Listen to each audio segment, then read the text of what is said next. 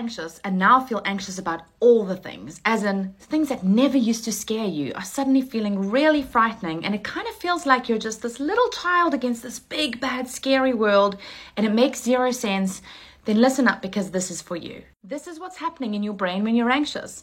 Your brain has got your limbic brain on the very inside. This is your emotional brain and where your anxiety rests. On the outside of your brain, in your forehead, we have your prefrontal cortex or your rational brain. Now, your emotional brain and your rational brain don't play well together. So, when one is fired up and you're feeling real anxious, then the emotional brain is out of the picture and it's not really playing the game anymore which means that anxiety and your emotional brain are running the show. And when anxiety is running the show, its main function is to look out for all the threats to your survival. And because it's desperate to keep you safe, it's going to think of all the possible threats that are out there. So things that once did not feel all that scary to you and that you could just deal with now suddenly feel like huge, threatening, scary things because your prefrontal cortex isn't really there to throw a rational bone into the middle.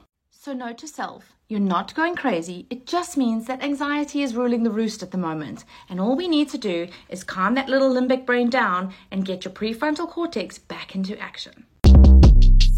Shortcast Club